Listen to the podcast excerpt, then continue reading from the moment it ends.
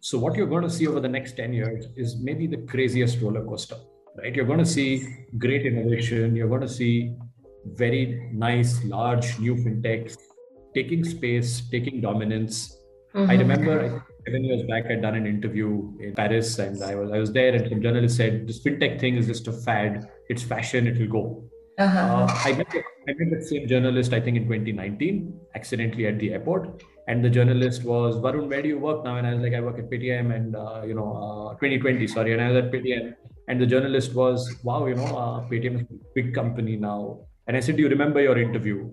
You said it's a fashion. She said, Yeah, you know, I was very wrong that it was a fashion. It was not.